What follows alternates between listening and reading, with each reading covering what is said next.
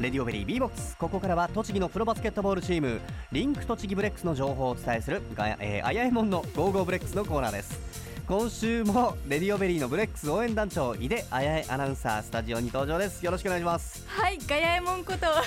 えもんの井出あやえです。よろしくお願いします失。礼しました若干音が濁りましたはいはい、大丈夫です。全然気にしてませんから。ははいい、よろしくお願いしますはい、今日スタジオにお迎えしたのは、ガードフォワード背番号15番の武田健選手です。よろしくお願いします。お願いしますお願いします。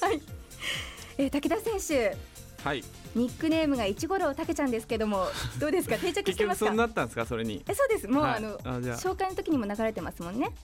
あ、あ、そうなんですか。はい、試合の時の、あ、試合の。はい、はい。じゃあ、一五 郎で。あれ、結局良かったんですあまか。りい人気じゃないですけども、や、あれ、僕が提案したら、はいガヤエモンさん が、あのーあやえもんですよ。なんか却下されたええ記憶があったんですけいやど。、もうそれでいきましょう。いいですかね。はい一五郎たけちゃんでじゃあ皆さんこはいれからよろしくお願いしじゃまあわかりす。たはい。武田選手まあねスタジオに登場いただくの2回目になると思うんですがあの前回あのね先週来てくれた片岡選手はね、はいシーズン前とシーズン始まってからまた随分雰囲気が変わったなと感じたんですよ、ええ髪型も変わったり髪も伸びたりして、うん、武田選手が全然変わんないんですねそうですかね。いつ見てもいつあっても同じ武あー田選手それいいんですかね。いいんだと思いますあねうんはい。ありがとうございます。髪の色変えたりとかはあんまりしないいですや、したことないですね。ずっと黒で。そうですね。あーなんだかこう自分のこだわりがありそうですよね、武田選手って。ないですね。あないですか紙ですよね。紙時間かかりそうだなと思ってあ色変えたりするの。あ、はい結。構面倒くさがり屋なところもあったり。そんなことないですよ。はそうい。ですか。でもなんかどこかしらシンプルイズベストみたいそうなですね。ところもあはり、いシンプルライフで。そうですか。 わかりました。さあバスケットのお話どんどん聞いていきましょうはいでは本題に行きたいと思います先週の土曜日18日に足利市民体育館で行われたブレックス対三菱電機ダイヤモンドドルフィンズ戦結果は87対76でブレックス快勝しましたねえ嬉しいですね前回に引き続き2連勝ということになりましたが武田選手は勝いった時の気持ちはいかがでしたか、うーん、ほっとしたっていう感じですかね。うはーい。んほっとしたはい。毎週そうですけど、勝った 時は。うんそうですね。あのしかも今回はホームでの2連勝ということではい。足利での試合は初めてだったんですよね。足利初めてです。はういん。1652人のお客さん来てくれてましたけどもどうでしたか、そうですね。えー本当に熱い応援で、うん、かなり頼もしかったですね。はい。やっぱり栃木の応援って熱いですよね。そうですね、うん本当に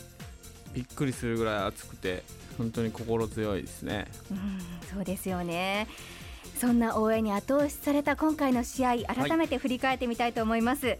最初の第1クォーターは20対25と相手に5点のリードを許しますこの点差を縮められないまま前半を終了しかし第3クォーターでブレックスは32点も取りまして一気に逆転しますそのまま守り切って結果87対76で勝ちました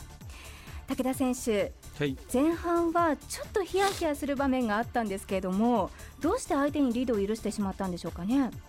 そうですね、まあ、向こうのインサイドがすごく簡単に点数を取っていたんで、はい、その分の差だと思うんですけどもう、んうんうんじゃあブレックスではそういった守りの面とかそういったところがちょっと弱かった部分もあった、そうですね、前半はかなりやられてたんで、うん、でもそこから後半に切り替わって第3クォーターのあの逆転劇あれはどうして逆転できたんでしょうか、まあ、ディフェンスを、まあ、変えてうんまたそれが機能したっていうのとやっぱりこっちのオフェンスで32点3クォーターで取ってますけどはいこっちのオフェンスがまあ勢いにの乗れてうんっていうのを両方だと思うんですけど、うん、はい、ディフェンスを変えたっていうのはどういうことですか、点数最初前半は前半うんこうマンツーマンから途中ゾーンにしてはいゾーンもあのフルコートにしたのが良かったですね。うん、はい最初のマンツーマンディフェンスというのは一人が一人につくというディフェンスの形なんですけども、それから決められた区域を守るというゾーンディフェンスに変えたはい、ここでそのうまくチームが機能してきてオフェンス面でもたくさん点を取れるようにつながっていたということですか、はい、そうですね。うんまあ、そういったディフェンス守りといえば相手にも相当なプレッシャーをかけていたであろうというプレーが武田選手のプレーだったんですけれどもはい、その武田選手が途中から出場してディフェンス面頑張ったことによってブレックスうまく機能してきましたよね。うん、まあでも僕だけじゃなくて、うんえー山田選手も良かったですし、はいあとはやっぱり田臥選手とかうん河村選手とかっていう上からプレッシャーがどんどんかかっててそこでスチールが結構できたんで、はいそれがまあ良かったと思いますけど、うんはい、まあ、いや試合の流れっていうのがもうしっかりブレックスのものにできる時間が長かったそんな感じですそかうでねすね、はうい、ん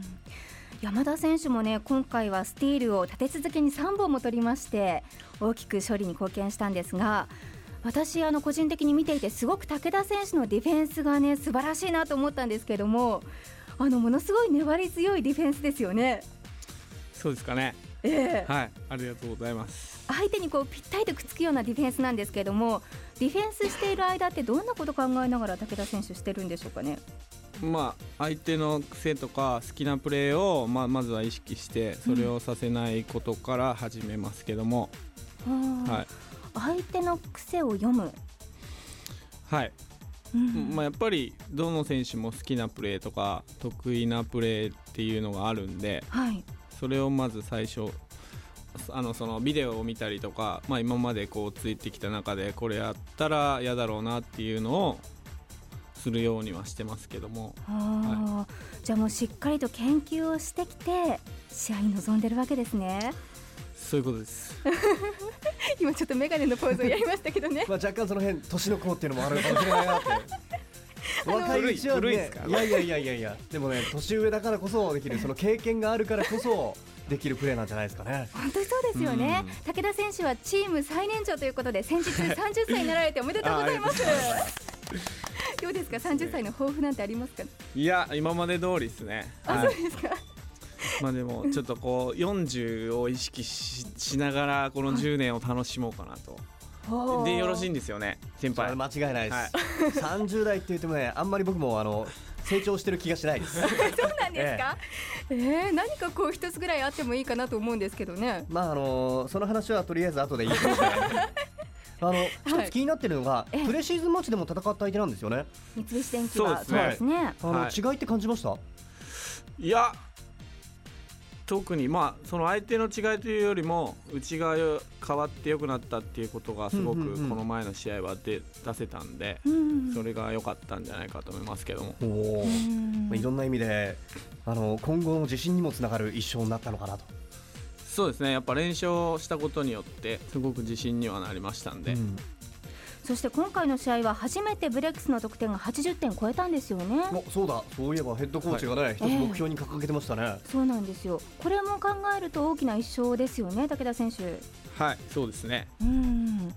もうあの加藤ヘッドコーチが言っていた守りと攻めの切り替えの早いバスケットがだいぶできてきているのかなっていう感じがします。で武田選手、今回はですねその守りだけではなくてオフェンス、攻めの面でもですねすごく活躍していまして15点上げているんですね、これはチーム2番目の高得点ということになりまして武田選手の背番号とも同じ数字なんですけど も何か意識した結果背番号ですかええ、試合中そんな余裕ありません無茶ぶりだなそうですよね。はいはい、もうね本当に大活躍な試合でした。で今回の試合を見てですねリスナーの皆さんからもたくさんのメッセージをいただいています。こちらは竹とんぼさん、ブレックスも2連勝、その連勝には武田選手の活躍が光っていますね。ところで武田選手は試合前に他の選手と違ったアップをしているように思うんですが、それが活躍につながるんでしょうねと書いてくれているんですけども、そうですね、まあ、その自分がまあいい状態でコートに入れるようにってはいうい意識で、まあ、常にやってますけども、うんうん、あのースターティングファイブの時と途中出場の時ってアップって変えたりとかしてるんですか？そうですね、あのー途中から出るときはあの試合開始の直前までずっと動いてはいあ。とベンチにいる時も、まあ、何分かおきにあのちょっとベンチの端で体を動かしたりっていうのは